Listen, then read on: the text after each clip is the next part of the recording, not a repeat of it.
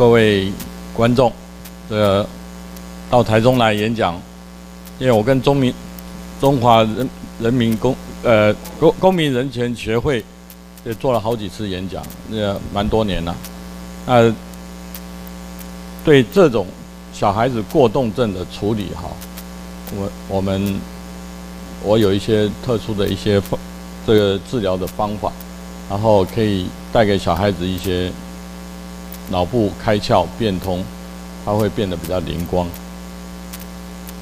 那这个是我目目前在新竹开业，我已经那个六十八年到现在，在新竹开业，training 完毕，在荣总训练完毕，然后八十年在荣总开业，哎，在新竹开业，呃，开业了将近二十几年。好，大家稍微看一下就好，好。那今天到台中来，我们做这个演讲，提供大家一些我的临床经验。OK。那我现在先解说一些我在里面内容有一些关键的字哈。那 ADD 啊，ADHD，ADD 就所谓注意力不集中，ADHD 是我们讲的过动啊和冲动在在一起的。那还有神经回路，什么叫神经回路？我们脑的结构是主体，它是大脑、小脑。那它的细节方面，它有很多神经回路在里面，它的速度是很快的，啊，它的传导，比如说我们一个看到一个东西，我们就想到，哎，马上就知道它是什么，那都是我们神经回路、神经传导给我们的这个意识的了解啊。啊，第第三个神经可塑性。脑神经可塑性，脑神经是可以被重新塑造的啊。比如中风的病人，哎，他有时候急性中风期过以后，对他长期来讲，他的修复会有一些帮忙，做复健。那那这就是我们讲的 neuroplasticity，就是所谓的神经可塑。那我们也希望，我们借着神经可塑，让这种小孩子的神经回路的修复会比较快，会比较好。那因为现在目前医疗的方式在过动的处理方面，就是他们有时候是早疗，有的是一些行为训练，还有一些物理治疗。那我们现在谈到一个另外的顺势医学和能量医学。那能量医学中医比较偏向能量医学，比较有一些能量医学的内容在里面。那在西医里面，欧洲他们是讲顺势医学，顺势医学是属于偏自然医学的东西。那他们比较不会用药物，他用的和中医一样是草药比较多哈。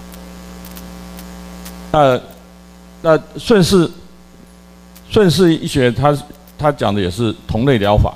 那我们用的治疗是加上科技电子同类疗法。那我我自己用的也是叫电子针灸。能量医学是偏向比较偏向这个中医，中医里面的气功，气就是频率，所以和经络也会有一些关系。那我现在用的是属于电子针灸，因为德国人发明它一个整体的背带，它等于有很多类似你你中医是一根一根扎针，它不必，它是一个整个背带。整个让你膀胱经进去啊，这叫电子针灸。那我们过动症的诊断基本上不会很困难。那我我们看一看小孩子跑来跑去坐不住，然后讲话又听不进去、听不懂。其实大概我们临床看一看都知道，因为我以前诊所是很长一条。那小朋友一进来看病，他还没有先看看病，先先。往我这个这个诊所后面，就在桌子上摸一摸，那里玩具摸一摸。这种小孩子其实就是有一点问题了。爸爸妈妈在后面一直盯住他，哎呀，不要这样子，不要那样子，生怕他啊把他把把人家东西弄坏。所以，在我开业的时候，我就发现，哎，怎么过动小孩现在这么多？从那时候我就开始注意这个问题啊。等一下我在后面也会再再提到一下。那这个诊断不会很难。那只要照一定的他的规定，你去去这看他的症状有哪一些，大概就可以。所以它是过动症，不是过动病，它是很多症状的集合。那大概我们在一岁大的时候，一岁多的时候到三岁，我们就会看到这种小孩子会出现。那那这种出现，大概父母都认为没有关系，长大会好。事实上，我我治疗的病人在一岁到三岁是最有效的。那到三岁到六岁还是黄金治疗期，但是他已经很多问题跑出来了。那到了小学之后，老师的包容性比较小。三岁到六岁还是幼稚园，呃，老老师包容性会比较大，问题比较小。到了小学，好，老师看你跟与众不同，又在学校调皮捣蛋，然后讲也不听，这个打也没用，骂也没用，就叫你去吃药。那应不应该吃药？其实吃药是目前医生没有没有办法的办法，但是我是觉得，医生要有办法的话，就不应该给他吃药。哦，所以父母应该也要有有办法。那。等一下，我们后面会谈到怎么怎么处理这种小孩子哈，怎么让这种小孩子会让他变得更好。所以三岁六岁，三岁到六岁是一个黄金治疗期。那六岁到十岁，他还要依赖家庭，他父母父母给他的照顾还是很多很重要，所以他必须听父母的命，听命于父母。那不听。那父母就是打或骂，那打或骂多了以后，他会产生反抗，产生很多问题，所以父母也要被再教育啊。所以你看看，这个过动它有这么多的问题，那这个英文里面也不要怕，不会很难啊。最上面这个这冲动、这过动啊，注意力不集中啊，常常忘健忘啊，坐立不安啊，常常。无心的错误，啊啊，动作比思没有想就动作哈，过度的这个讲话，常常分心啊，缺乏注意力啊等等，大概要诊断这种病不是很难的哈。那过动症的发现者，常常大概父母最先会发现有问题，但是。他认为是好动，没有关系，长大会好，大鸡晚啼，等等。那照顾者也觉得这个小孩子不好带，好像很困难，常常讲给他听很多事情，他听不进，过了一阵子又忘了，又皮得很。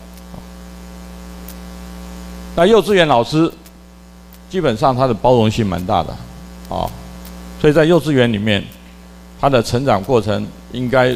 如果带得好，还是蛮快乐的。但是老老师也会跟父母抱怨：“哎，你要注意这个小孩子，不然长大以后也会出现出现问题。”那小学老师他就没有这么大包容性了啊！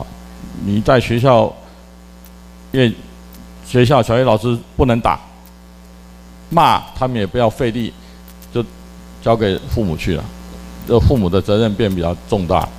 那我们也看到很多小朋友，父母面面临到这个问题，学校老师要要要给他叫他带回去，想办法，甚至要转学，父母就面临很大的这个冲击，不知道怎么办了。那寻求医师解决，哎呦，这变这么大声，寻求医师解决哈，寻求医师解决，医师大概能目前你们找到门头大的，大概都是吃药。啊，那吃药他又告诉你假日不要吃，那到底这个是怎么怎么一回事？假日不吃那怎么治疗？所以他这个药其实是不是不是治疗，它是控制，它控制你心精神兴奋集中，让你不要胡闹胡闹。那这个这种有很大的副作用，它有两大副作用，第一个会影响你的食欲，第二个会影响你的睡眠。那这个两个都是。对身体的影响会很大，那小孩子久长期吃了以后，他造成他的反应的哈也会呆呆的啊。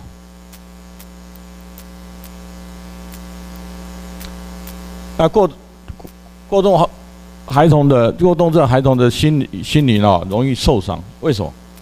因为大家不了解他。那我们大人到底知道多少儿童的心理问题？常常觉得你做的不对，就马上骂，马上打。那打了以后，他很快又忘了，又来，再三的这个重复性的这种讲啊、骂啊都没有用。那这种小孩子需不需要保护呢？其实小孩子是最需要保护，他是最最无辜的，所以我们对这种小孩子要多一点宽容，要多一点耐心。那大部分年轻的父母都没办法，都被他气得要死，所以这种小孩子叫磨娘精，啊，专门来磨父母的。那磨父母，父母要也要要练习成长，把这种小孩子哈，慢慢的引导到正确的方向去。不会造成他以后未来的问题，不然的话，他的问题到大的这种问题都还会存在，甚至到二十岁、三十岁都还会存在。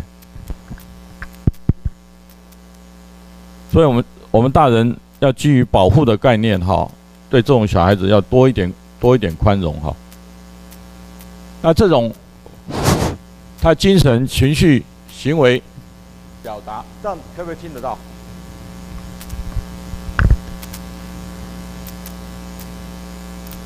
表现配合，啊，要遵循规则的状况出问题，大脑如何修复？比如有这些问题啊，又哭又叫又闹又乱，那他他的情绪高亢的时候这样，那他弱不好的时候就怕说弱呆，所以你会发觉他有时候哈、他就变得比较弱，流流眼泪，他不知道表达。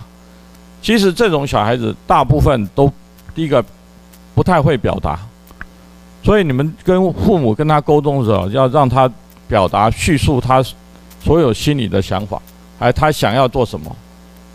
那当然想要的和需要的，你你要要加以取舍，不能说啊你想要的我都要给你，不是这样，至少你需要的我要让你达成。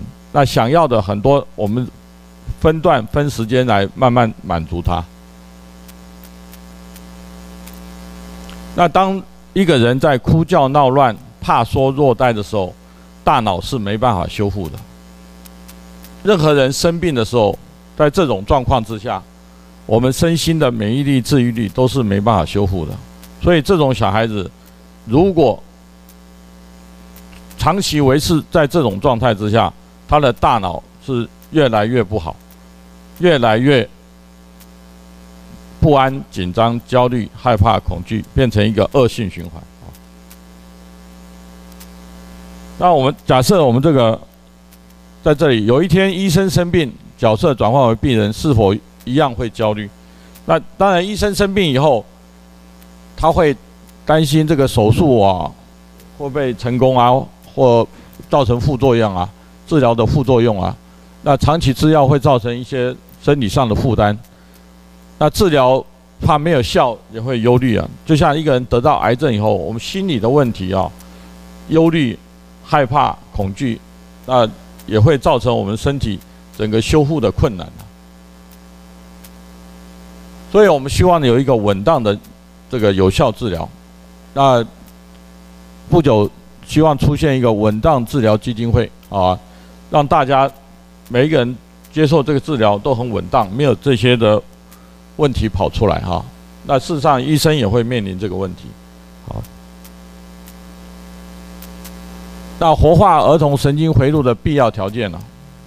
就是说，照顾的人哈要安抚鼓励，要让他情绪平复下来。只有在脑平静的状态之下，大脑才能修复。他每天哭叫闹乱，他大脑是没办法修复的。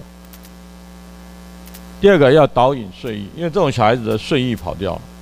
常常你叫他去睡觉，他都不太爱睡觉。他甚至叫他睡觉，他说：“哦，我不要睡觉。”我他他不爱睡觉，他会哭，他生怕睡下去睡不好啊。所以这种小孩子常常睡眠没办法修复大脑，他没办法进入深度睡眠。那任何人的增强免疫力、自愈力，都要有效的优质睡眠哈。那最后我们要达成一个身心平衡，让我们的身体的和心理的要达一个平衡状态啊。那儿童脑神经修复来自于脑神经可塑性，那脑脑神经可塑性啊，需要配合下面的问题。我们冷，就我们刚才讲的，冷静的大脑才能修复我们的身心，大概百分之二十五。所以冷静的大脑很重要。第二个，深度的睡眠占五十趴，身心的整合占二十五趴。我觉得这个是我们整体免疫力、治愈力很重要的东西了哈。那我所谓的这个稳当有效治疗哈，第一个要无药无痛。没有副作用，没有侵入性，给予有利的，排除不利的。但这个是医生的部分啊，那这个是我们对病人的部分啊。那医生要做的是给予有利，去除不利，身心灵平衡，这样我们的身体才能自我修复，达成一个这个身心合一的一个和谐状态。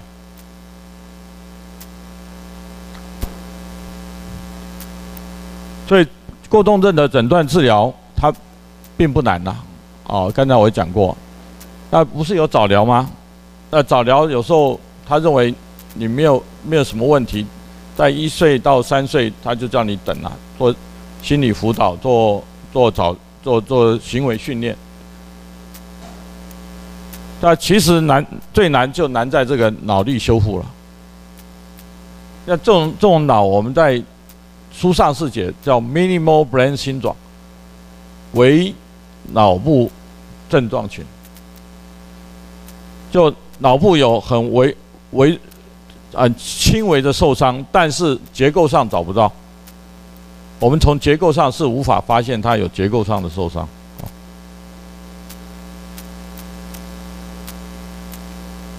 那我自己的观察是，解决过过动症的难题哈。第一个，儿童睡眠障碍和过动症确定是有关系的。那如何发现睡眠障碍和共病？第三个，优先要治疗睡眠障碍，同步解决睡眠障碍和共病。现在类似这种问题，其实和我们的精神疾病和我们的一些一些慢性病，其实都有一些关系。睡眠这个东西要基基本和我们的疾病的修复都有绝对的关系。因为为什么我们要叫你住院休息？醒醒了以后精神比较好，其实都和我们的身体免疫力、治愈力都有关系。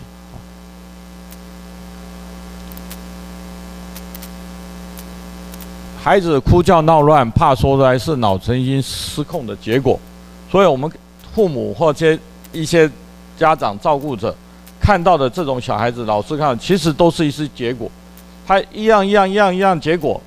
你从那边去矫正是很难的，他的这个不合作啊，听有听没有到啊，然后听到做不到，然后很快又忘记，这个就长期来他一直都存在的负面现象哈。那从这个角度来看，他们绝对有睡眠障碍。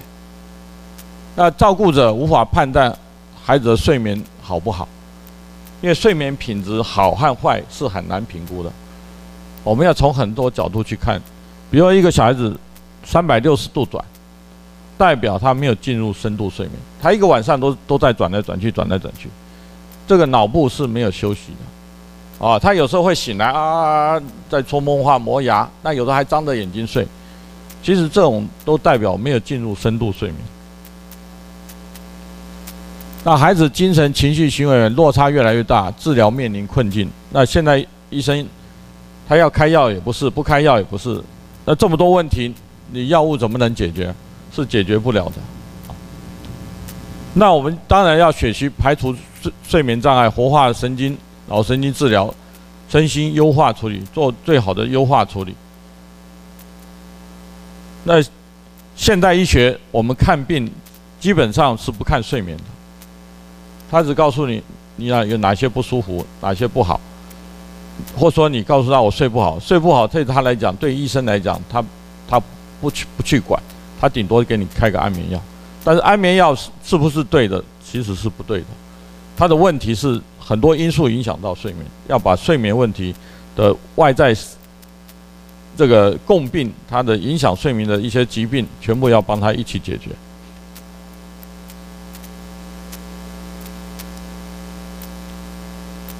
所以临床医学这个医生面临床医师面临的一些优势和困境，那医生最厉害的时候是我们的。医生最厉害就是器官组织的病变造成，啊，他比如说要开刀，哎，这个很厉害。比如传染病，抗生素一下去，哎，就治好了，啊，开刀也就帮你治好，急诊室把你命救回来也是正确。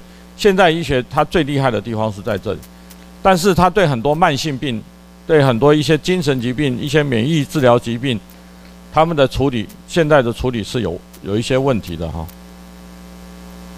比如说两者皆异常，这个血液生化检呢都异常，但是这这个治不好，并发副作用，这个怎么办？啊，那如果两者都都没有异常，病患仍然有身心不舒服，这如是亚健康状态。所以这两种病现在是目前医学的一些困境，它处理不了。那现代医学有它的优势，也有它的这个困境，所以我们对这种的困境，我们有一些新的方法在处理。那这个是我们讲的，比如你抽血发觉身体有问题，啊，你骨折身体有这个结构上出问题，然后脑部长了脑瘤等等，那我们现在可以处于灵的部分、心理部分、情绪部分、能量部分。这是无形的，那有形的我们都可以处理掉。现代医学处理，那这个东西花的时间和金钱是最少的，那这个就要花很多的时间和金钱啊。所以我们要处理情绪和心理问题，还有能量的问题哈。我们一个健康的状态是全身恒定平衡，那亚健康状态是能量失衡，那亚疾病状态是功能失衡。所以，我们疾病啊，当器官生化异常的时候，我们就产生疾病了。那现在目前在处理的是这个部分，啊。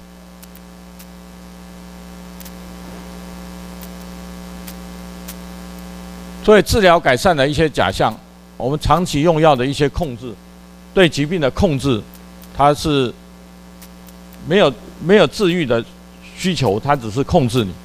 那类固醇的效应。表面上看起来好了，但是它真真正的问题还是存在。那安眠药镇定的一些反应，那病人常常会有一些反应比较迟钝哈。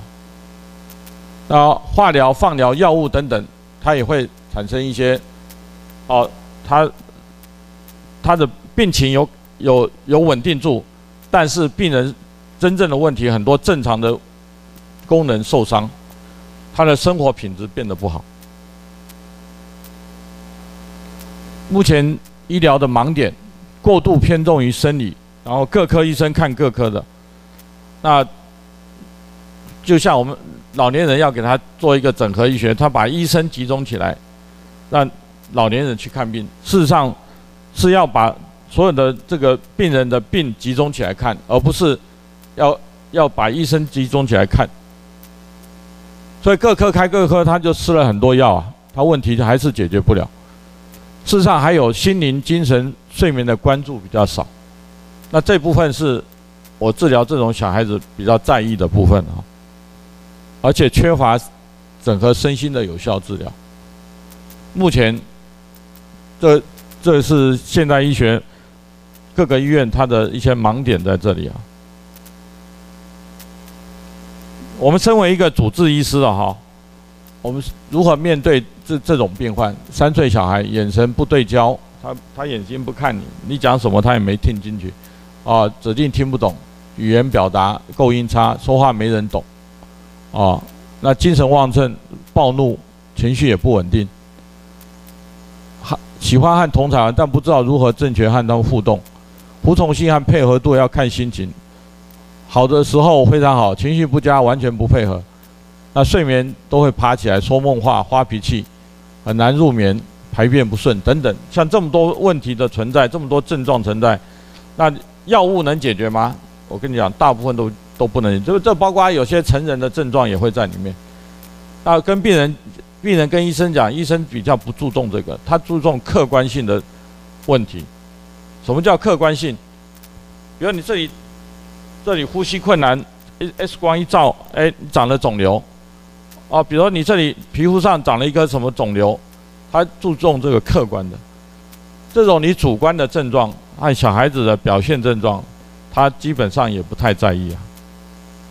事实上听了这么多，他他也没办法解决。那过动症是不是疑难杂症？用药能解决吗？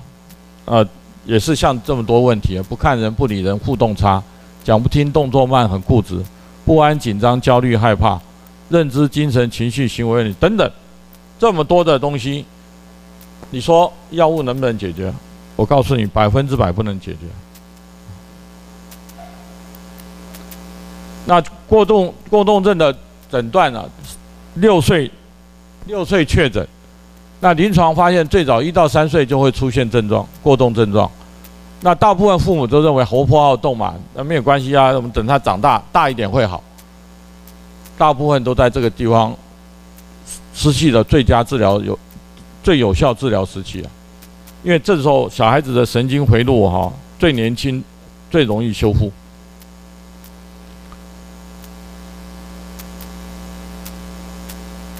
那吃药控制，长大会好，这就到了三到六岁了。做父母在这段时间呢，是其实最需要有效治疗。那如果我们能够在这把这一到三岁之后就开始处理的话，后面的问题就很少了。我现在最多的病人大概就在一岁到三岁，那其他年龄也都有，那自闭症、过动症的差别在哪里？哈，三岁前出现过动，大部分叫做好动。那自闭症。三岁确诊，自闭症它有一些与人互动能力的不足，还有一些行为的异常。哦，那在二零一三年精神科的诊断这个手册认为，过动和自闭两者可以共病，这是新的手册，认为两者可以共病。在二零一三年以前，自闭症它不能有过动。不能有过动的症状，否则它就不能诊断为自闭症。它事实上，一岁到三岁自闭症，等一下我会跟你讲，大概有五成到七成都有自都有过动行为。那所以，二零一三年的这个精神科的医师的诊断，其实大部分都是错误的啊。那注意力不足，注意力不足过动是六岁确诊啊。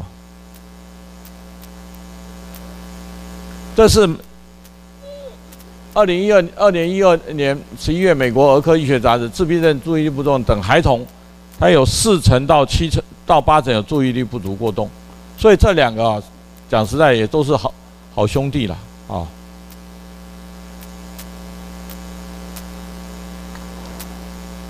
那过动症的小孩进入小学才是问题的开始，小学老师管不了。请家长带回，因为不能打，不能骂。你说老师能做什么？找医生解决，给药治疗。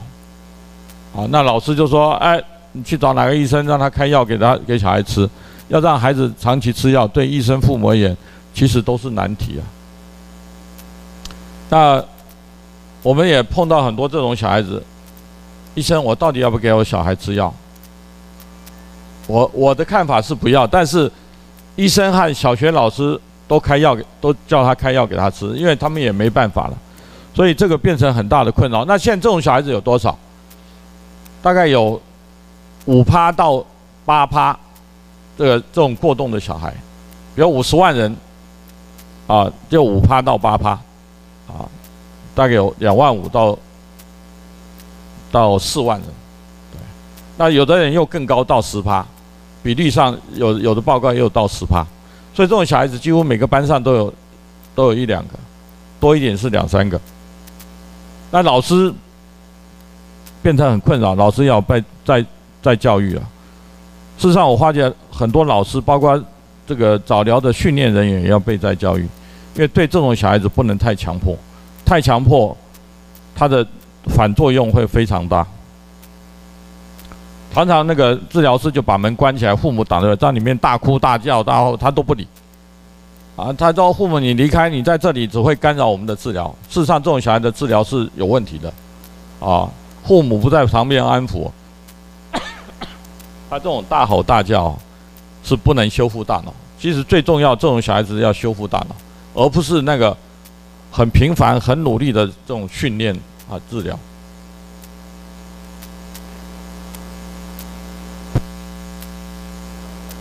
说不同年龄的注意力不同过动孩童啊，他的互动问题啊，常常产生父母和家人都很害怕他出问题啊，老师也怕，那同学也怕。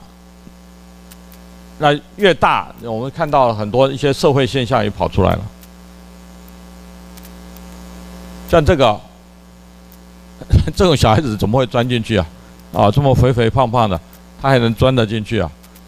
所以啊，很明显这种小孩子都很皮啊，啊，所以也是这种小孩子的症状之一啊，他很皮啊，怎么钻得进去就怎么出得来啊？但是就是出不来啊。但因为他开始紧张、焦虑、害怕、恐惧了，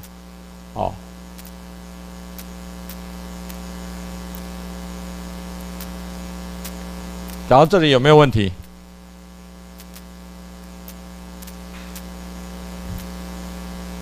可以问问题，随时。如果有问题的话，可以发问。对对，我们轻松的、轻松的讲，轻松的，带大家进进入一点这种了解过动的小孩的一个基本概念。那这是我一些临床经验了。那目前我的病人来自于全全省各地，还有日本、新加坡、那个美国、加拿大都有。因为我是他们是看看到我的网站来，因为我的治疗方式比较不一样。啊，会开窍、变通、变比较灵光。那越小的小孩效果越好，因为神经可塑性它越强。那我们就再继续。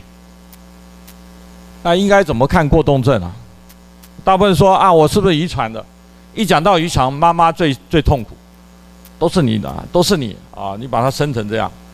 事实上哈，我我每次看到父母来，他们都说这个原因是什么？他们还想求证，妈妈都会很很很为难，因为他的压力比较大，都都会怪到妈妈。事实上和妈妈真的没什么关系啊，没什么关系，就和小孩子出来之后。环境的影响、睡眠的影响、压力的影响，其实是比较大的啊。那脑伤啊，那脑伤结构上没有问题，他做的很多检查，看起来都 OK 啊。脑波、电脑断层、什么核磁共振都正常，结构上没问题啊。那医生现在能做的检测也就是这样子啊。那并发的症状，这并发的症状，长大会好吗？只能说他有一些症状会变好，随着他成长的过程，他的认知比较好，他有时候比较听得进，比较了解，他能够会比较比较好。但是他深层的内在的心理创伤是不容易好的那么快。离现在的症状越远的症状越慢消失，离现在越近的症状越快消失。啊，那如何为小孩子选择治疗？所以父母。要很坚持，要没有副作用，没有侵入性，没有药无药无痛，让小孩子很自然的接受脑脑开窍治疗，其实是最重要的。那脑脑脑开窍治疗是有三个层次，第一个你要让他情绪冷静，要让他每天的笑和叫，不要哭和叫，笑和叫代表他的情绪是是良性的，哭和叫每天哭又叫。又闹又乱，那这种大脑是没办法修复的，也不能忧郁，父母不能面露愁容啊，父母也要多笑，啊，你明明知道很苦，但是你还是要对小孩子表示笑容，这样他的修复能力也才会才会起来，小孩子的自我修复能力也会起来，因为他也会体会父母，慢慢体会父母的感觉，你面露愁容，他也会体会你心里是很难过的，他他相对他也会很害怕不安，啊，所以父母第一个层面，照顾者就要做到，那包括学校的老师、幼稚园老师都要做得到，那当然这方面就老师要被再教育了，啊，那这个这个就是另外一个深次一个一个层次的问题，那第二个问题就是睡眠要优质化，要让他进入深度睡眠，一个姿势不乱动到天亮。啊，那如果让他三百六十度转，他没有进入深度睡眠。啊，第三个就是让他脑力修复，让他脑脑神经系统的可塑性可塑性活化起来。啊，所以通常过动性的过动症的小孩子会做一些这些检查啊，血色素过敏啊，这个 MRI 啊，脑脑波啊，EEG 啊，如果都 OK 的话。那这种就是靠临床诊断、临床经验诊断。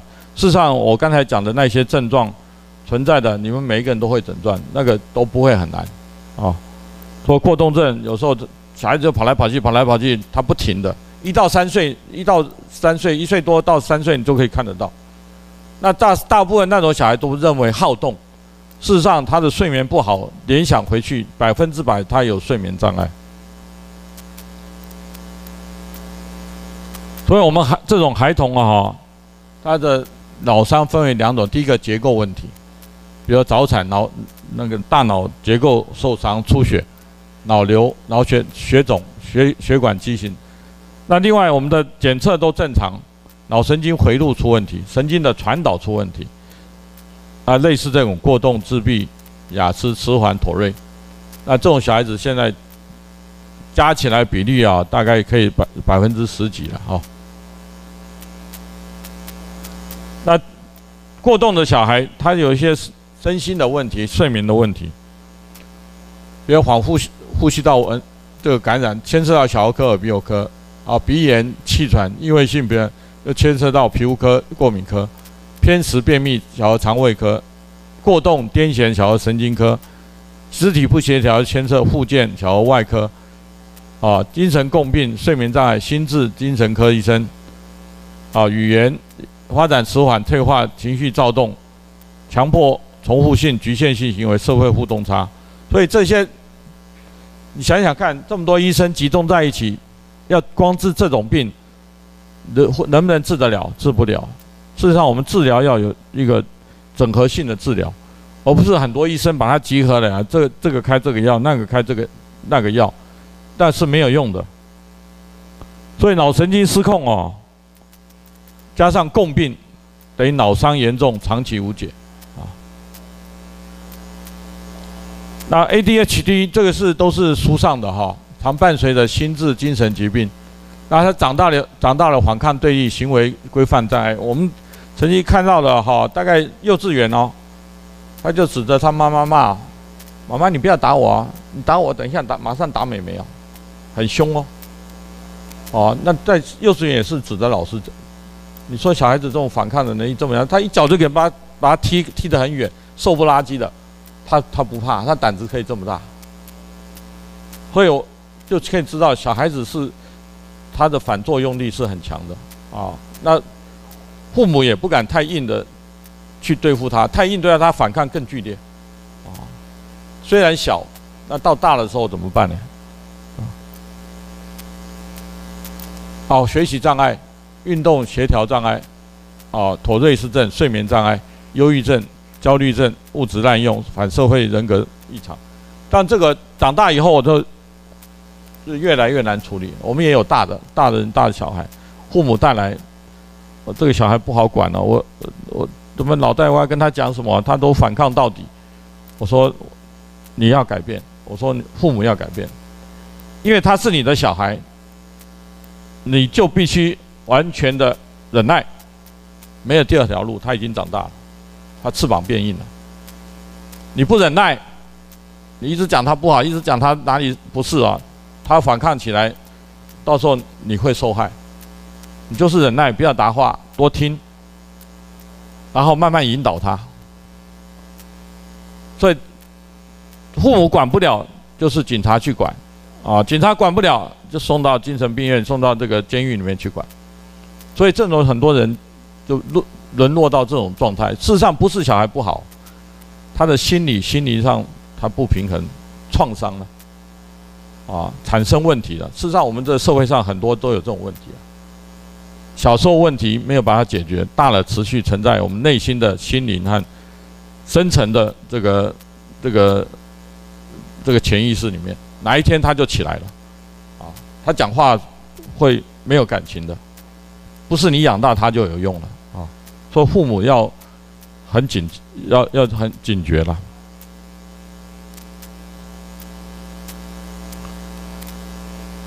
而这种孩童心智持续负面发展。哭叫闹乱，怕说弱呆，这是小小小孩啊，父母顶多打一下、扒一下，他他可能暂时性他就忍受了。那我们也有碰碰到这个父母把小孩带来给我们做我们的治疗，他妈妈也觉觉得他自己的心理也要被治疗，因为他觉得他妈妈以前他的等于小孩的这个祖母，他妈妈对这个妈妈就是很严格，常常就是打骂。所以他都不敢讲，他跟他讲他心里的话。所以阮医师他说阮医师，我到你这里治疗我小孩子，我发觉我我都要被治疗，啊，所以他就改变态度，对自己的小孩啊，他就比较用比较这个温柔的方法去去跟小孩子来来交谈。那我们就看到他的小孩就很明显的进步。他以前也是照他妈妈一样照打，打了半天还是没用，他就知道。打是造成非常严重的反效果，但是打是暂时性的，是有效果，以后长期是心灵的伤害，啊。当然，我们现在学校都主张不要打，那要做做到完全不要骂，这是有困难的。呃，不要骂，大部分人都做不到，啊。但是我们要学习要做得到，要让自己的心情缓步下来。缓缓的，让好好的跟人家听，先听再沟通，不要马上就答话，把他插话，马上把他打断。我们谈话的技巧也是很重要哈。那学你起就调皮捣蛋，反抗对立，啊，也会怕说弱呆。所以一个人没有情绪的人哈，没有表达自己的意愿的人也是有问题，他都不讲话，那你怎么去猜这个人的心理？所以这个人也是有问题，他也是压抑。比如被打了以后就压抑不讲，那大部分人都会抱怨我这个咋不应该打我，应该怎样怎样的，那那那种人他也有一点问题。我们也看到，从来不讲他心里的话啊，这个我们在交往过程中都有看过。那青少年就情绪冲动、反抗对立、反社会。我们很多社会的现象其实都和这种。精神、情绪、行为的问题啊，身心不平衡都有关系。那这个也是各种年龄的出现的问题啊。比如说他这第二期啊，这个年龄七岁，他会有这些问题啊。到了十一岁啊，也有这些反抗、对立、挑战、挑战行为啊，犯罪行为。那到大了十三岁，他有这些问题，排斥学校。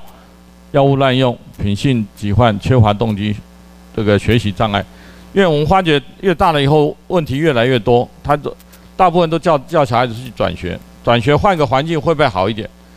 事实上问题还是存在啊。哎，他的大脑的这个机制啊，是是还在恶性循环。那这个是利他人啊，这是利他人的药啊。啊，刚开始吃都是吃利他人啊。这专思达，啊，那这个比较长效一点，啊，比较大一点，他就用用专思达。好，这个是推塔思瑞，啊，思瑞就是也是这种过动症的治疗用药，啊。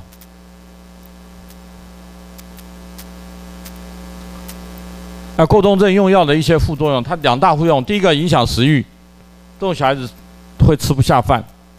因为它是中枢神经兴兴奋剂，类似安非他命的一些效应，它不吃不下。因为肠胃是我们第二个大脑，因为我们很多大脑的内分泌激素都是在肠胃制造，所以肠胃不好，大脑也会相对不好。那第二个，他会睡眠障碍，他很难入睡，睡眠无法进入深度睡眠。所有精神科的药，他都无法进入深度睡眠，所以只能让你这个有睡，但是没有真正睡到深度睡眠。所以它理论上是更伤脑。为什么他们精神科医生会告诉你假日要停药？因为他怕你吃太多啊，没有必要，没有干扰别人的时候，假日不上学就叫你停药吧。那暑假寒假也没有去干扰到别人，也叫你停药，哦。睡眠品质决定你是在修复或伤害大脑。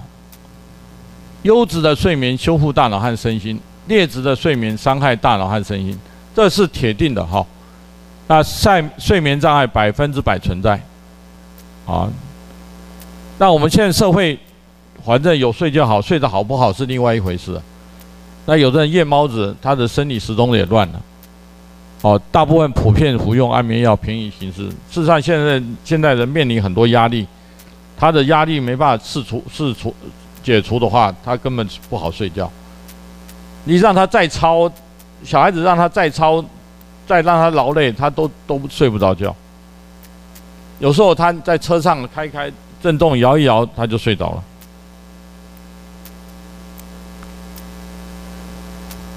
这是一个完整的哦，那个内容了哈，也是二零一二年，他自闭症有五成到八成有睡睡眠障障碍，注意力不足过动，七成有睡眠障碍。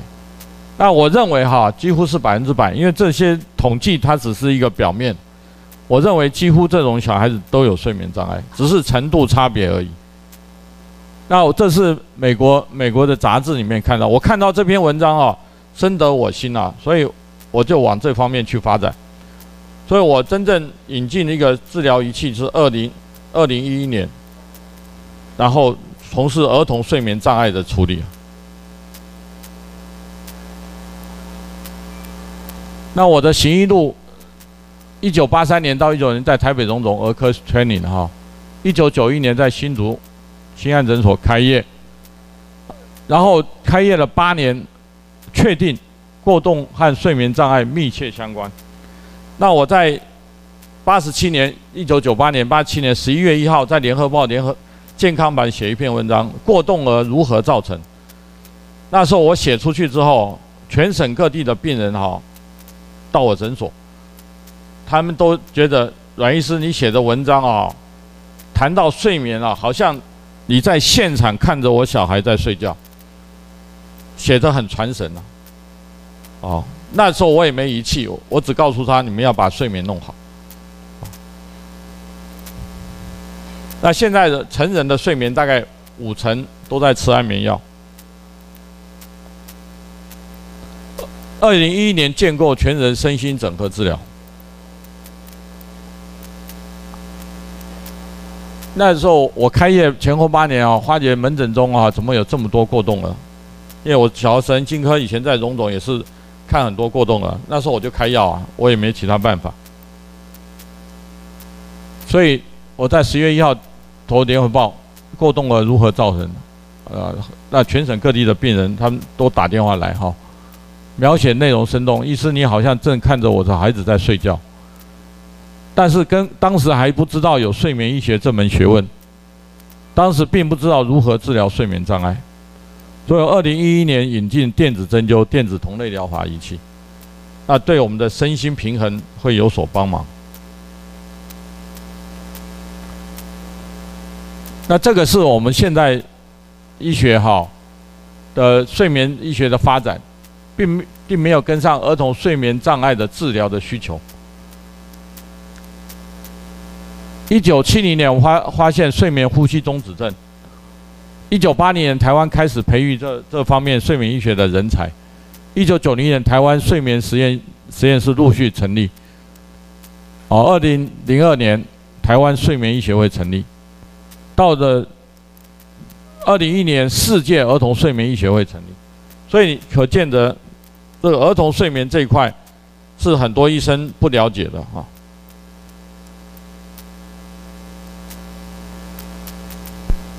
大学老师，哦，这个能不能别睡觉啊？啊，都睡得太晚，早上第一节课都不没办法上啊。幼稚园他说，能不能快睡觉啊？啊，所以睡觉问题现在是我们社会的一种普遍现象，睡眠障碍。那睡眠障碍要怎么解决？因为目前能解决就是最简单，就是吃安眠药。吃安眠药能不能解决？长期问题是解决不了的。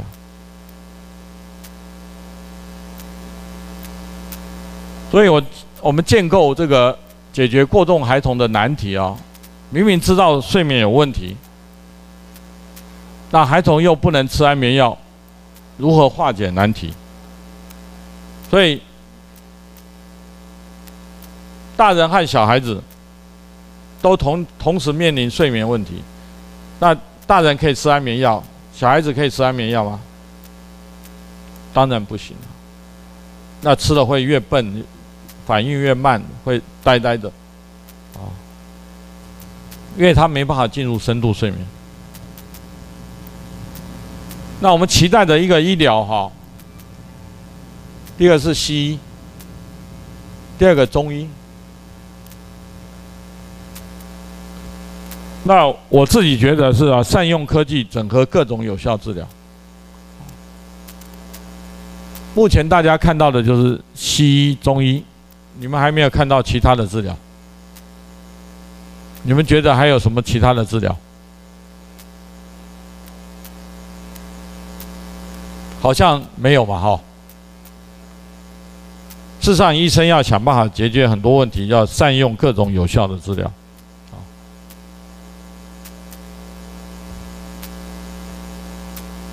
临床医生需要整合各种有效治疗方法。中医、西医，再加上能量医学，再加上顺势医学，啊，最新的还有一个讯息医学。讯息医学是类似这个量子医学。什么叫量子医学？这个是比较玄的哈。我们现在因果论在牛顿力学里面就是就是因果论，有这样的因就有这样的果，不是黑就是白。那量子医学不是哦。那好，我们因果论说，有努力就会就会成功。那量子医学这这是属于这个因果论，有努力就会成功。那量子医学的解释说，有努力不一定会成功，这就属于它是几率的。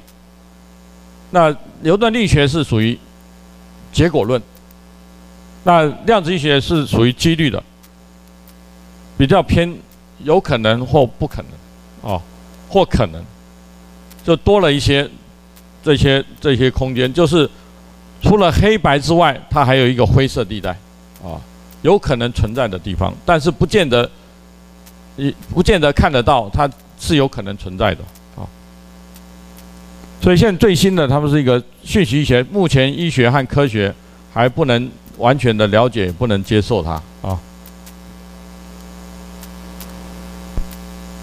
那这个是我刚才讲的，无药无痛，没有副作用，没有侵入性。我们基本的要求就是这样，对任何的治疗，不管你你生什么病的任何要求，你不要让你产生很疼痛，啊。那稳当有效的治疗，要给予有利的。把不利的去除，身心灵平衡。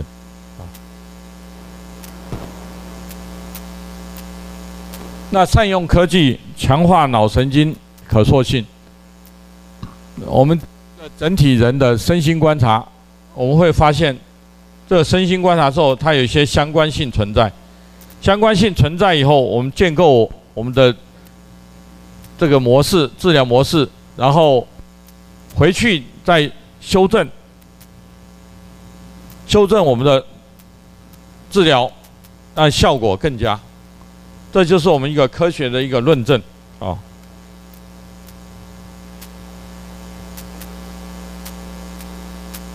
那我曾经在小儿科医学会发表过这种治疗的效果，我是针对自闭症啊，在二零一三年小儿科医学会发表，二零一五年加医科医学会。那和睡眠医学我都有发表过文章了哈。那当时我发表的这种两岁到三岁，我的病人最多了。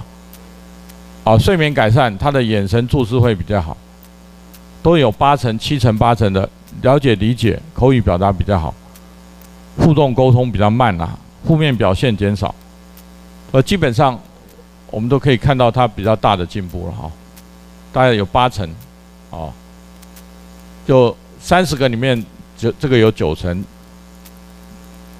那这个也将近八九成哈，这个也有九成，啊。所以这个二三大概有八成呐，八成左右。所以越小小孩他的效果越好啊。那这是他们国外的做了一个一个统计了哈。他也是用这种谐振治疗，这个川是川脑磁共振治疗，他们。睡眠改善，这个蓝线是睡眠。那相对他的焦虑和注意力集中都改善，啊，大概三个月，三个月他们也会看到一个改善的状态。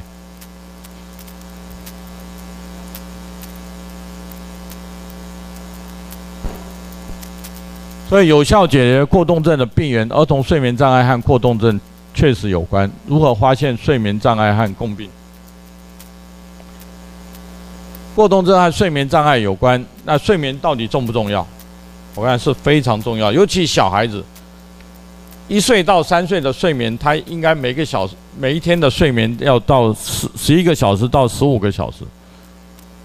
那幼稚园的睡眠也都要十二到十四个小时，都必须达到十个小时以上。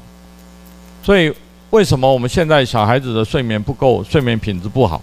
造成很多他脑神经系统的修复问题变得比较差，所以这是我刚才讲过，第一个，小孩子有哭叫闹闹乱、怕说弱呆是脑神经失控的一个结果。当然，这种结果的存在是很多父母碰到很多的症状啊，一大堆一大堆，他讲了一堆，这是结果，你去处理处理不了。所以他绝对有睡眠障碍，要从睡眠去着手，他就容易进步。他人也比较容易修复。照顾者无法判断孩子是否有良好的睡眠品质，孩子精神、情绪、行为表现落差越来越大，治疗越来越越困难。啊，那讲到这里，大家有没有有没有问题？现几点？两点半，要不要休息？还有一个钟点，还有一个钟头。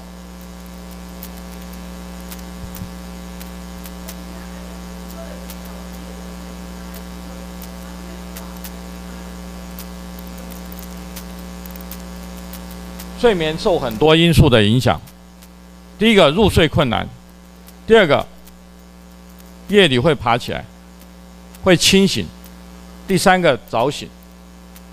那他和很多身体的问题也有关系，比如皮肤痒、异位性皮肤炎也会影响他睡眠。他呼吸、呼吸道、肠胃道有问题，他有生病也会影响睡眠。啊，他有压力，比如被老老师打骂、被父母打骂，他有压力，他也会睡不好。他会讲梦话，他会哭会叫，在睡眠中会哭叫，会爬起来。他会，我们还梦到一个一岁多。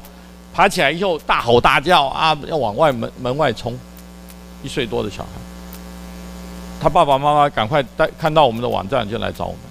现在一岁多到三岁的小朋友，这个困难性啊，父母真的是没办法面对。我们有一个一岁多的小孩啊，大概三百岁的人啊，三百多岁的人照顾不了。为什么？阿公阿嬷、外公外婆、爸爸妈妈、阿。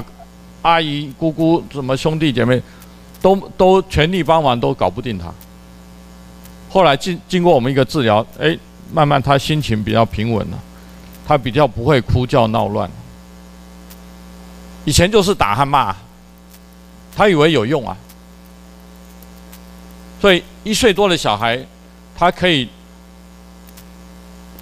这个恶性循环到这种结果，我就知道这这个部分是没有医生能处理的。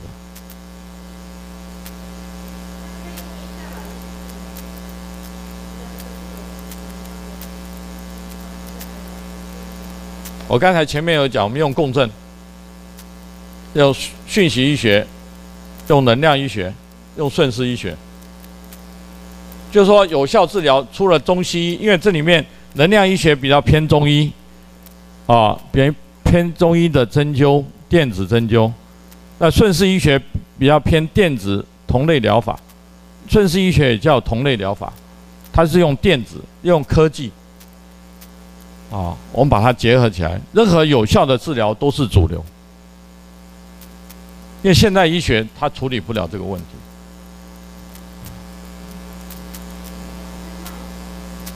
赖床代表睡眠品质不好，叫不起来，所以代表第一个太晚睡，第二个睡的品质不好。按理讲，我们睡得饱以后，精神比较饱满，整个人的情绪也会比较稳定。所以，任何的早疗哈，你都要告诉父母说，睡饱了再去做。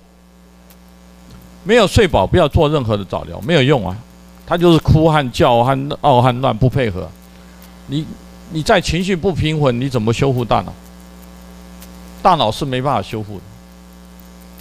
所以你做再多的早疗，他又哭又在叫，那个大脑只会越来越差，越来越不好。他都在压力之下。还有没有问题？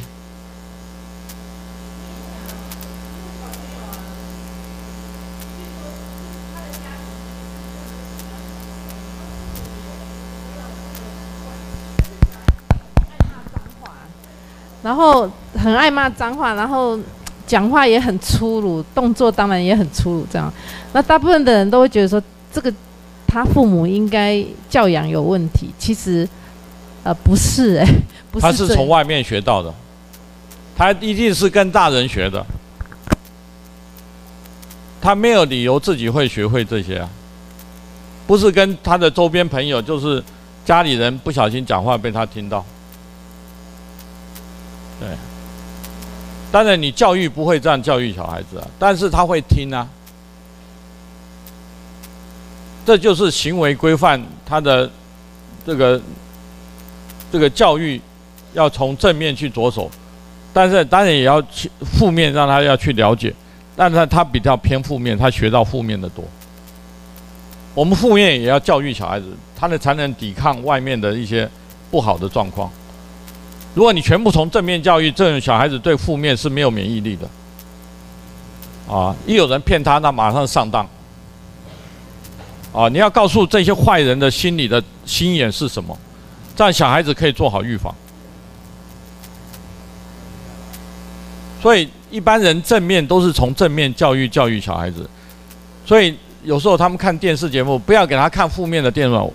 我说不是这么讲，要他让他去学会去想这些坏人为什么有这些点子，不是要教他去学，因为坏人的点子是我们一般正正常的人想不到的。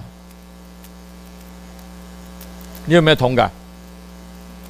但是要要知道，不见得要学。啊，因为很小的小孩现在都心眼很多，对，但是这种人就走走错了方向。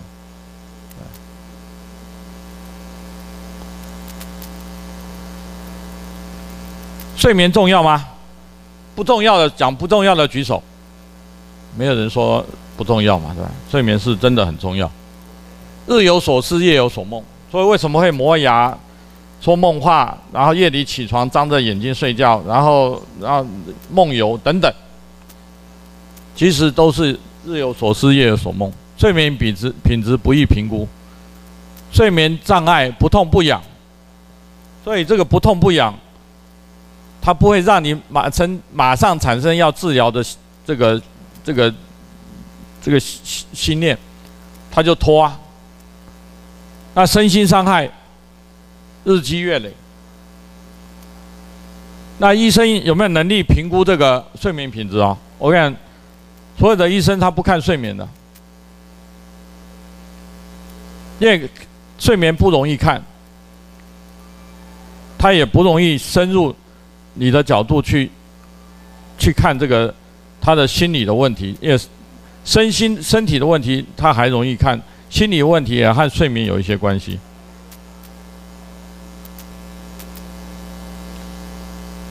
过动这些孩子脑神身心受初期，他只是睡眠问题啊，他只是问题，身心失衡，这个问题还没有很大，但是他出现了身心共病的时候，那病情就就严重了。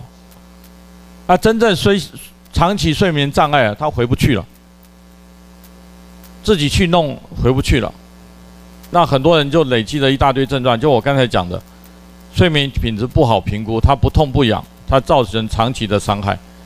那大人、老年人就是他记忆力衰退，和失智也有百分之百相关的结果。这种人睡眠都不好。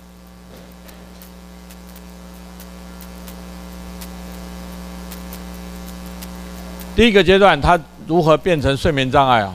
这个睡眠问题。其实第二个阶段，他有醒后不适，影响睡眠的疾病，他有一些等等这些过敏、湿疹、气喘，那还有一些慢性病啊，它也会影响到睡眠。所以他醒来以后，他没有睡好觉，他一定不舒服的。所以从这个角度就可以，所以我们要评估一个睡眠的效率很重要。睡眠障碍并发共病，脑神经失控，因为。大脑受伤了，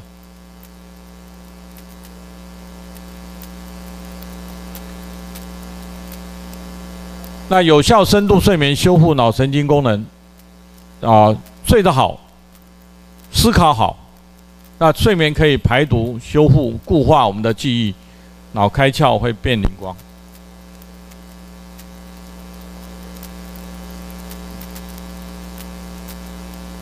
甚至有人。为了工作，他可以牺牲睡眠，这是让身体受害最大的一个一个危机了哈。好，这边是一个作息不正常、健康隐形杀手，四成上班族过胖，五成过劳，每四人就有一个睡眠问题。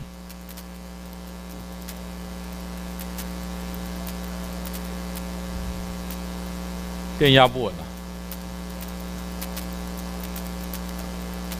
大肠癌连续八年，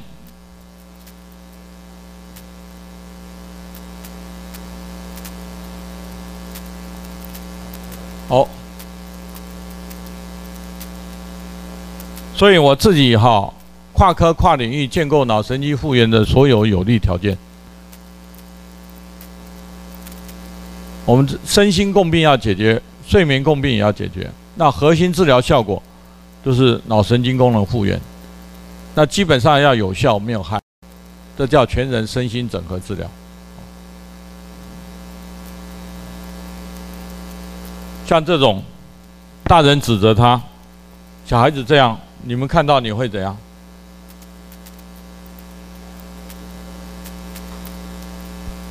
这种小孩已经有一点敌意了。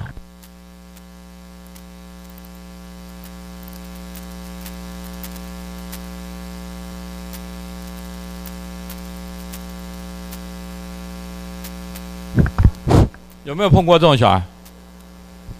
那你怎么办？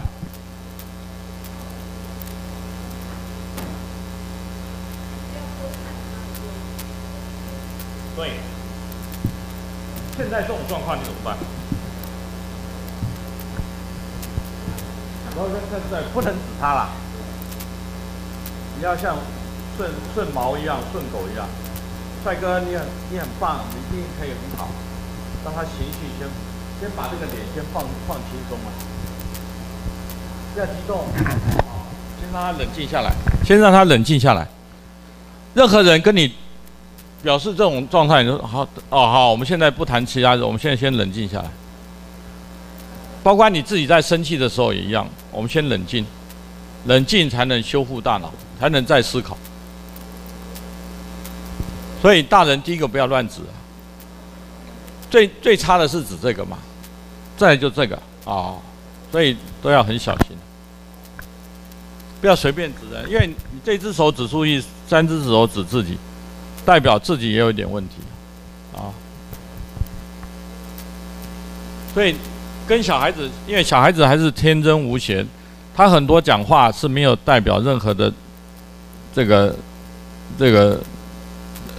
要要跟你冲突的意思，他可能不会描述得很好，所以你要引导他不要生气，大人不能先生气，大人先生气都是败了，啊，所以老师跟小朋友生气，我跟你讲，第一个败的就是老师，老师这么大，你的经验、你的时间都比他多啊，那小孩子毕竟还是小啊，那父母跟他生气，我也告诉他，父母你就是忍耐，因为他是你的小孩，你没办法，你就得忍耐。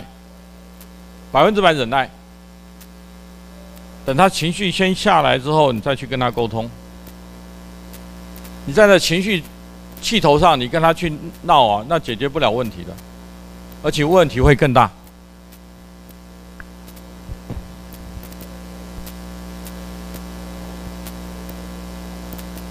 你看这个，两个都疯了，那怎么办？大人要先退。大人一定要先退，要有自知之明。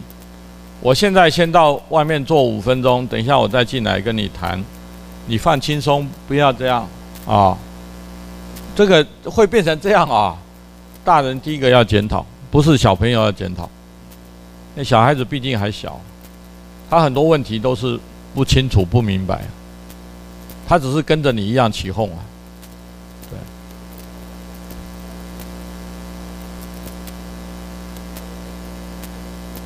你们要做哪一个？这两个点你们要做哪一个？这个，对啊，大部分都要做这个。那可不可以做得到？有时候很难啊。当对方在发脾气的时候，你怎么用笑脸来陪笑脸？但是你至少要冷静啊。所以跟这种小孩相处，你不能面露苦瓜脸。千万不要露苦瓜脸，你要还是要笑容。你你越越对大人，你越能深沉；对小朋友、对朋友，你越越要能容忍。而且他是你的小孩，不是你的资产，他是你的小孩，他是有情绪的，他有有有血有肉的。所以你要好好的跟他沟通，多听他讲。啊，虽然他讲的不是很好。也要求的不合理，那你可以慢慢引导他。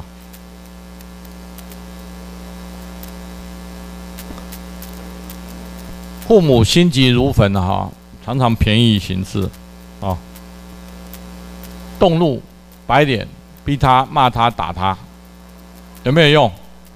没有用，还会更糟。学习这个对付别人。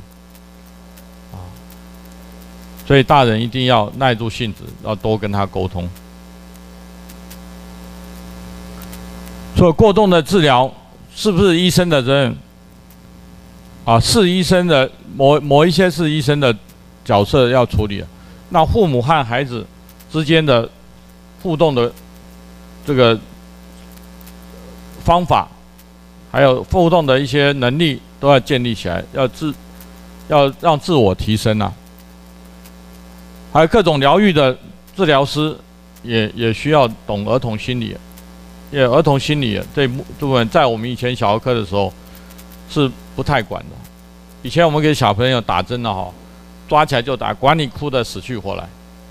现在医院里面有所谓心理辅导师啊，先给你做心理辅导，哎，我要打针了，这个就会有一点痛，跟你先沟通，那好像有比较好一点。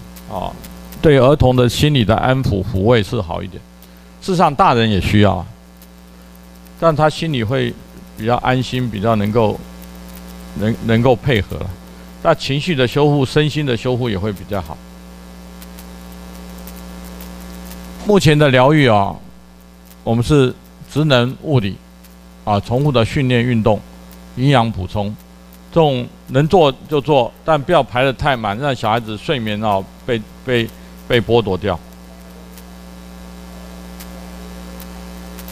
那活化脑神经回路的必要条件，第一个是安抚鼓励，第二个导引睡意，第三个我们要让他身心平衡，这样我们的大脑修复才会比较完整。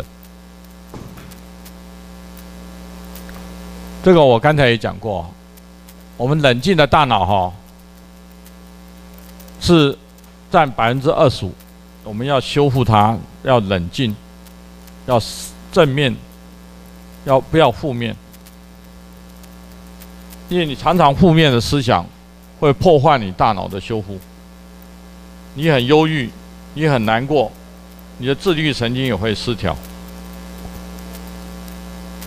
那深度睡眠，我认为是占百分之五五十啊，身心的整合占百分之二二十五，所以几乎这个靠医生的话。要有七十五 percent 的这个重量，那大脑的要要要靠父母的哈，跟他相处的冷静的大脑，要让他随时保持很平复的心情，要占四分之一的能量。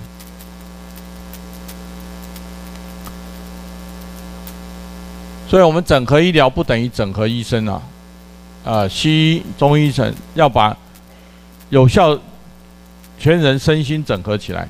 然后做有效的治疗啊。那我们如何治疗您的孩子？非精神药物治疗，善用能量治疗修复大脑，活化神经可塑性，自我修复脑神经功能，协助身体强化治愈力。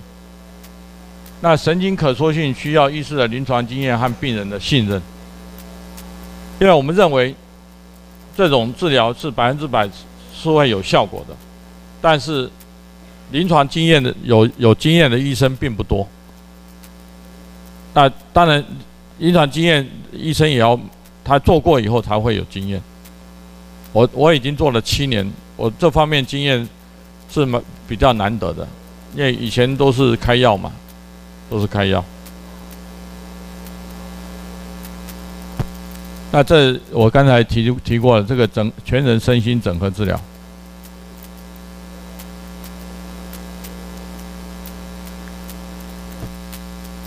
等于是现在治疗来得及吗？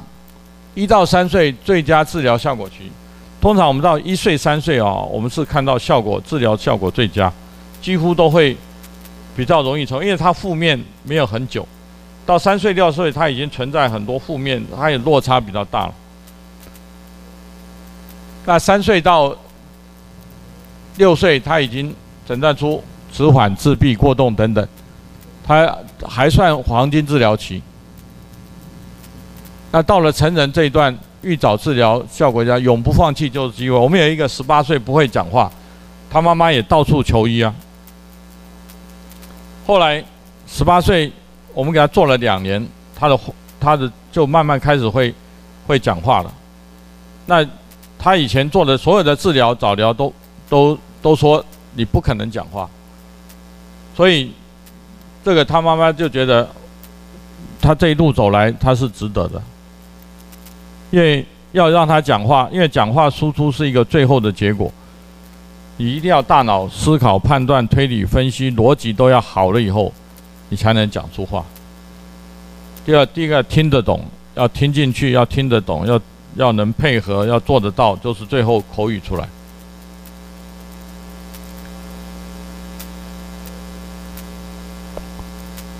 所以脑力无法修复、有效的开窍复原，会导致孩子全脑力发展迟缓，脑神经精神病，这里也会很多精神病跑出来，啊。所以及早接受全人身心整治整合治疗，孩子的全脑力落差如果没有及早接受这个治疗，落落差会越来越大。会发生听不懂、似懂非懂、教不会、语言行为表达失控、睡眠障碍等等，等会加重他的问题的存在。还有没有问题？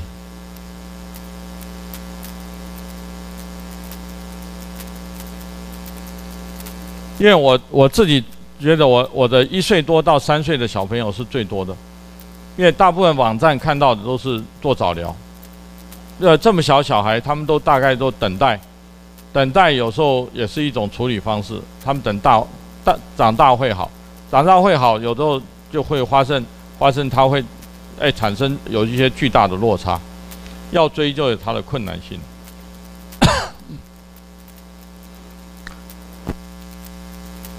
那我们脑神经功能失控的治疗阶段，这个初阶治疗，导致身心失衡，就说你先把这个失衡的现象先解决，自己跟自己比，多鼓励，宁可不说话，不要讲负面的话啊。那进阶治疗，稳定身心运作，避免脑神经功能失控再犯。高阶治疗，脑开窍，超越身心落差。让他有责任感，会变通同理心。这个是我在治疗过程中看到这些孩子的这个进步的状况，我自己把它列出来的哈。那观察观察脑神经的治疗的效果哈，我们会发觉初期进步是非常缓慢的。那父母都要求要赶快看到效果，但是我告诉他说，你们最容易看到一些小孩子的不一样，因为你们跟他相处最久，最容易发现他。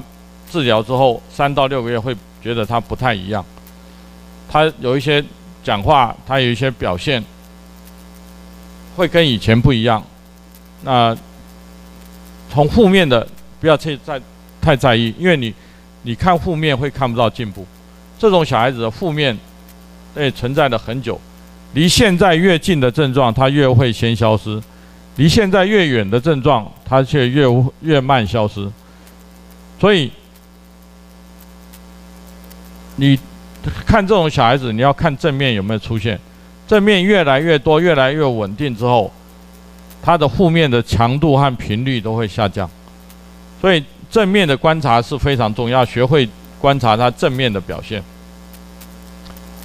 所以他他的最初的进步缓慢是很正常的，所以我们要看他正面的累积，正面累积以后多了以后，你就会发觉，诶，他变比较灵光，开窍了。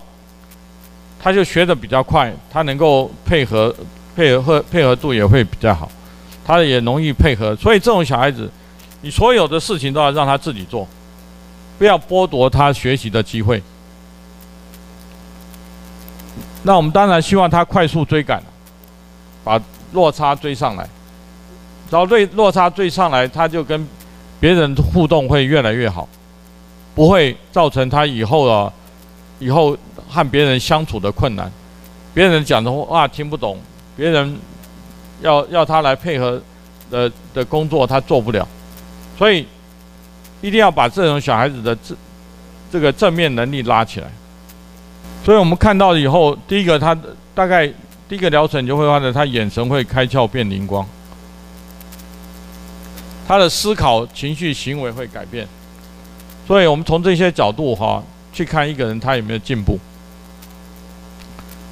还有理解，他会变得很温驯，也比较好沟通，啊，妥协、配合、沟通、变通。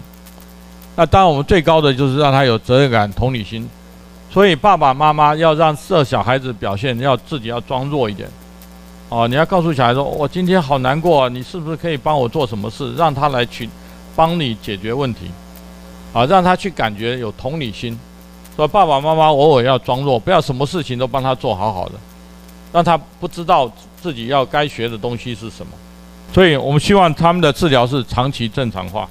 那这个是我网站的一个加 Line RCD 八八八，这可以看到我的这个网站的一些内容哈。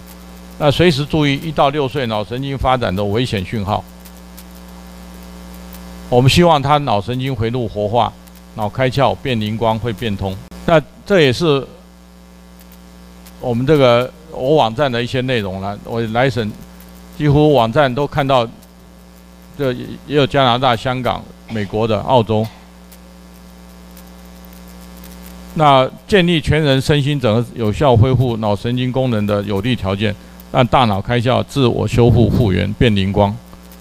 好，那我们已经有。有七年、六七年的一些经验了哈。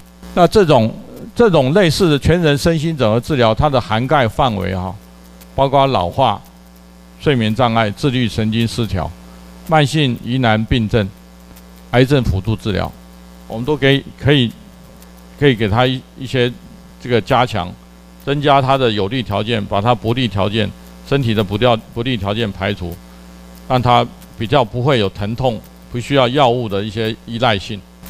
现在自律神经失调的人也很多啊，睡眠障碍和他有一点关系，增强免疫力和治愈力。事实上，我们的老化哈，还有我们的一些。这个机能的退化和我们这个睡眠都牵着牵涉在，因为老年人他自然的褪黑激素就分泌减少，他的睡眠品质会变变比较不好。这个你不要看这两个人哈，你们可不可以看出他有什么差别？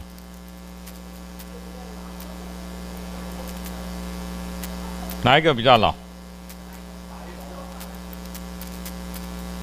还有看出什么？身材，还有呢？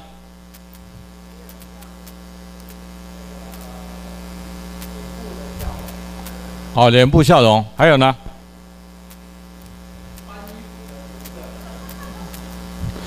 穿衣服多寡？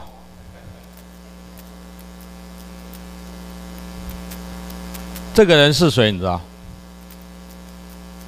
这个是谁？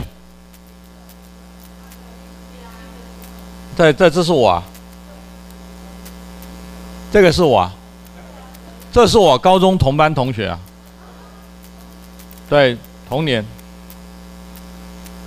那天大热天哦，我们十月二十八号在新竹同学会，那冷气是很冷啊，这是我今年十月二十八号照的。对，这是我高中同学，同班同学。他说我都没有什么变了，外表。对，那他是变了很多，我已经不认识了。但是他有慢性病，他有在吃药，他的核心体温太低，所以他在那个。那天是大热天哦，我骑个摩托摩托车去哦，我穿短袖，他在那个冷气房就穿这么夹克大衣，这代表他身体哈核心体温太低。癌症最怕几个？第一个，他的核心体温太，身体不能寒气，不能让寒气，不能手脚冰冷。第二个，带氧量要高，要增加带氧量。为什么叫你运动？那运动并不代表他一定不会得癌症啊，但是至少运动可以让你带氧量增加，啊，所以他就很佩服我说，哎，我没什么，跟高中的时候照片，他说我差距不大，那他的照片真的是差距，我完全不认识，哎，完全不认识，对，所以我就知道。有有保养，一副老样子；没保养，看起来老，是不是？没保养，呃，一直呃，这个呃，一副老样子，啊，一副老样子。那有保养，一直老样子，啊，两个差别在这里。所以要学会知道怎么保养，让自己身心平衡。那我们的设备里面也可以看到，我们五十二个器官，然后五十二器官都在维持在正常的一个范围运作，因为我们有设备可以看得到。另外，也可以善有一些身心心灵方面的一些平衡系统也会比较好。这是在老化的机制里面，我们希望大家也能够。活得更健康、更更更美好哈！这岁月不饶人啊！哦，这个有没有看懂？老年人啊，低尿，前列腺肥大，小孩子的尿可以飙这么高，啊、哦，这岁月不饶人。各位有没有听懂啊？有没有收获？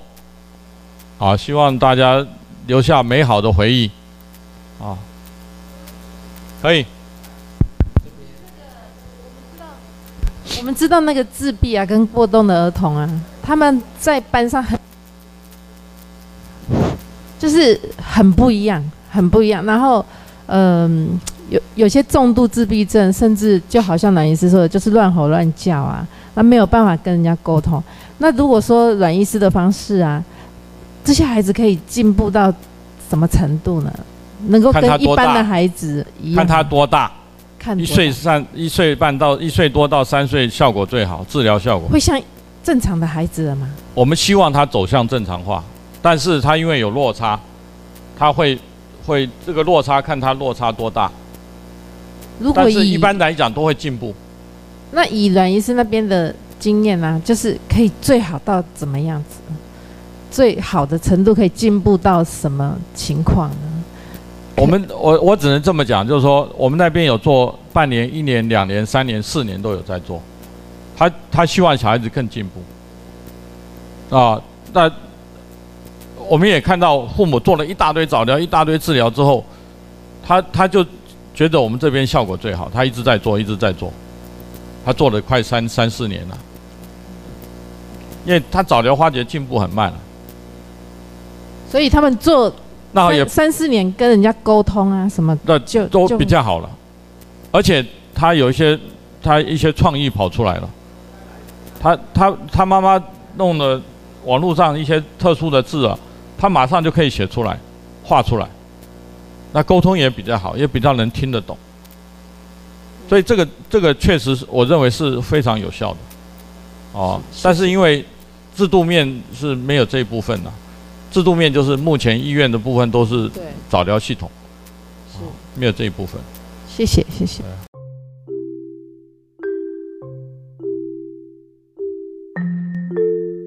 如果您知道您的孩子、亲戚、朋友、同事或邻居吃了精神科的药品而出现严重副作用，或被不当对待，敬请通报光明人权协会。